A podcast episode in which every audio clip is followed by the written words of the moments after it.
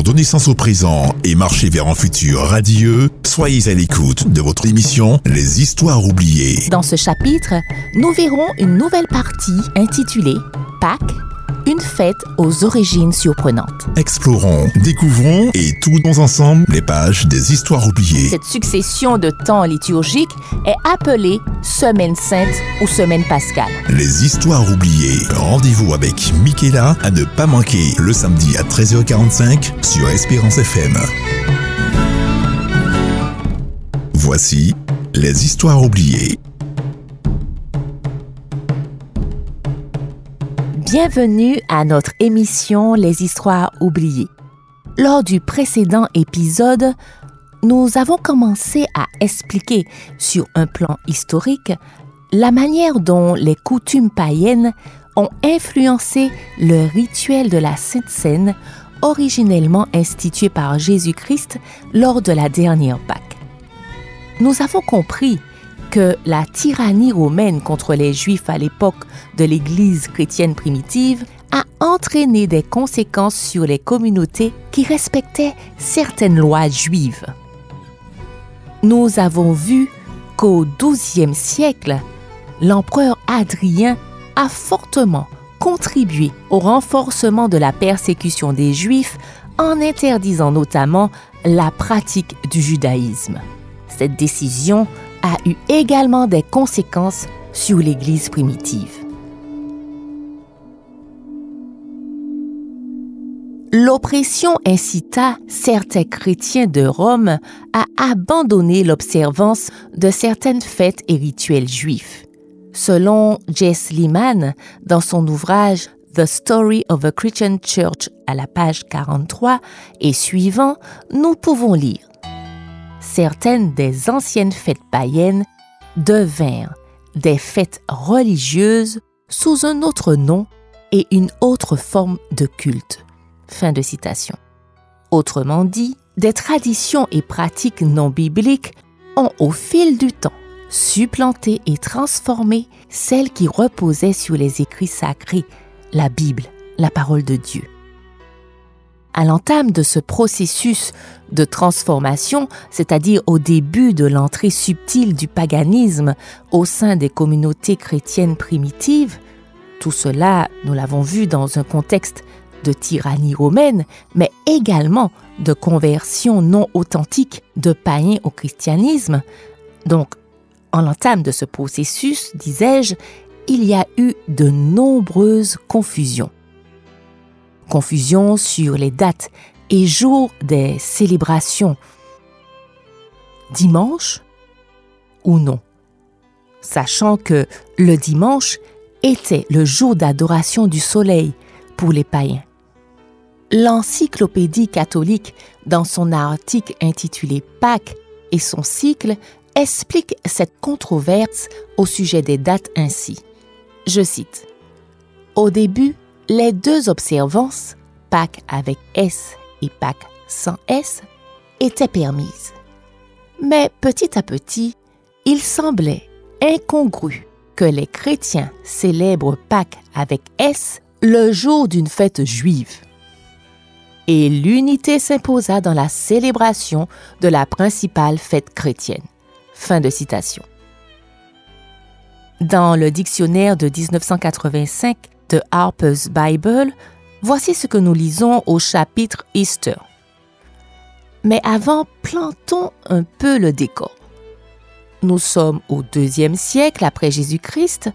La fusion des fêtes de fertilité printanière et de la résurrection des dieux païens antiques avec celle de la résurrection du Christ a provoqué de houleux débats, notamment au sein de groupes de croyants du nom de Cartodécimant, quatorze en latin.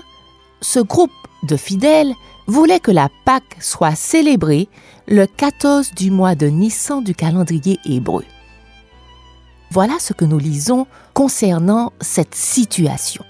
Je cite: « Cependant, au milieu du deuxième siècle, certains chrétiens païens commencèrent à célébrer Pâques avec S le dimanche suivant le quatorze de Nissan, le vendredi précédent étant observé comme le jour de la crucifixion du Christ, indépendamment de la date à laquelle il tombait.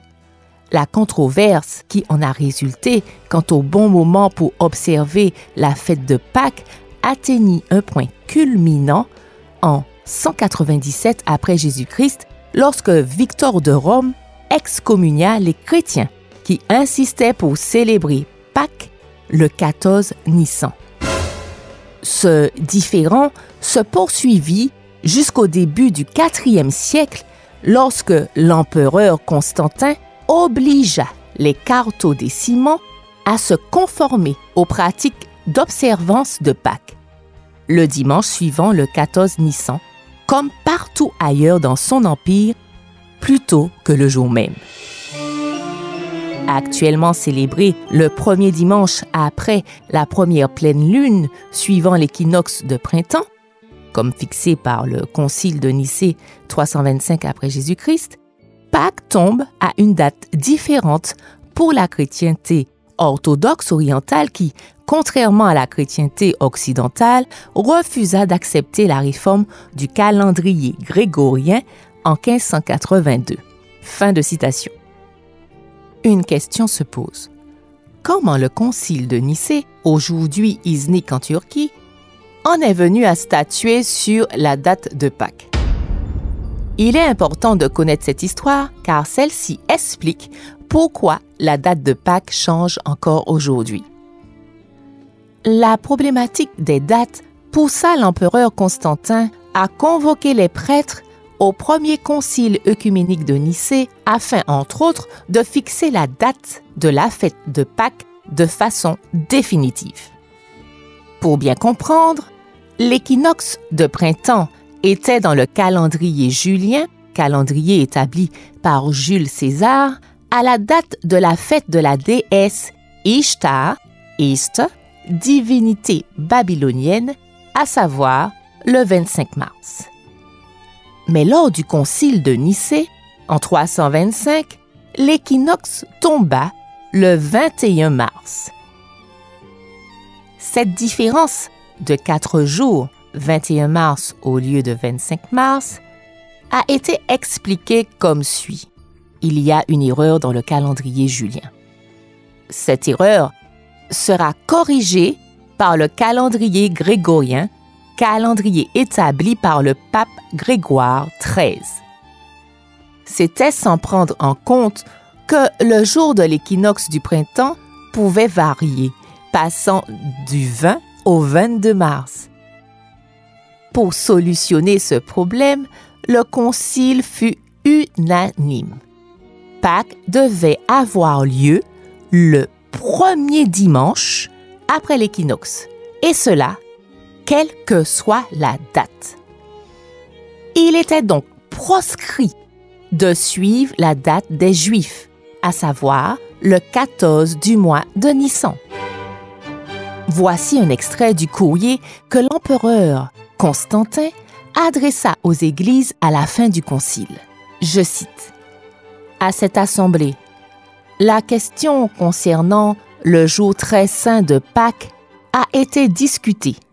Et il a été résolu par jugement unanime de tous ceux qui étaient présents que cette fête doit être observée par tous, partout et le même jour. Et avant tout, il est apparu indigne que la célébration de cette fête très sainte doive suivre la pratique des Juifs qui ont souillé leurs mains d'une manière impie par un grand péché. Car nous avons reçu de notre Seigneur une manière différente. Et je me suis moi-même engagé pour que cette décision rencontre l'approbation de vos sagacités dans l'espoir que vos sagesses accepteront avec joie cette pratique qui est déjà observée dans la cité de Rome et en Afrique, à travers l'Italie et en Égypte, et ce, dans un jugement unanime. » Fin de citation. La suite au prochain épisode. À très bientôt!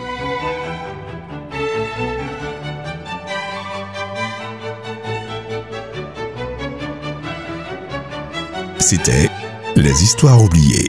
Pour donner sens au présent et marcher vers un futur radieux, soyez à l'écoute de votre émission Les histoires oubliées. Dans ce chapitre, nous verrons une nouvelle partie intitulée « Pâques, une fête aux origines surprenantes ». Explorons, découvrons et tournons ensemble les pages des histoires oubliées. Cette succession de temps liturgiques est appelée « Semaine sainte » ou « Semaine pascale ». Les histoires oubliées. Rendez-vous avec Michaela à ne pas manquer le samedi à treize heures quarante-cinq sur Espérance F M.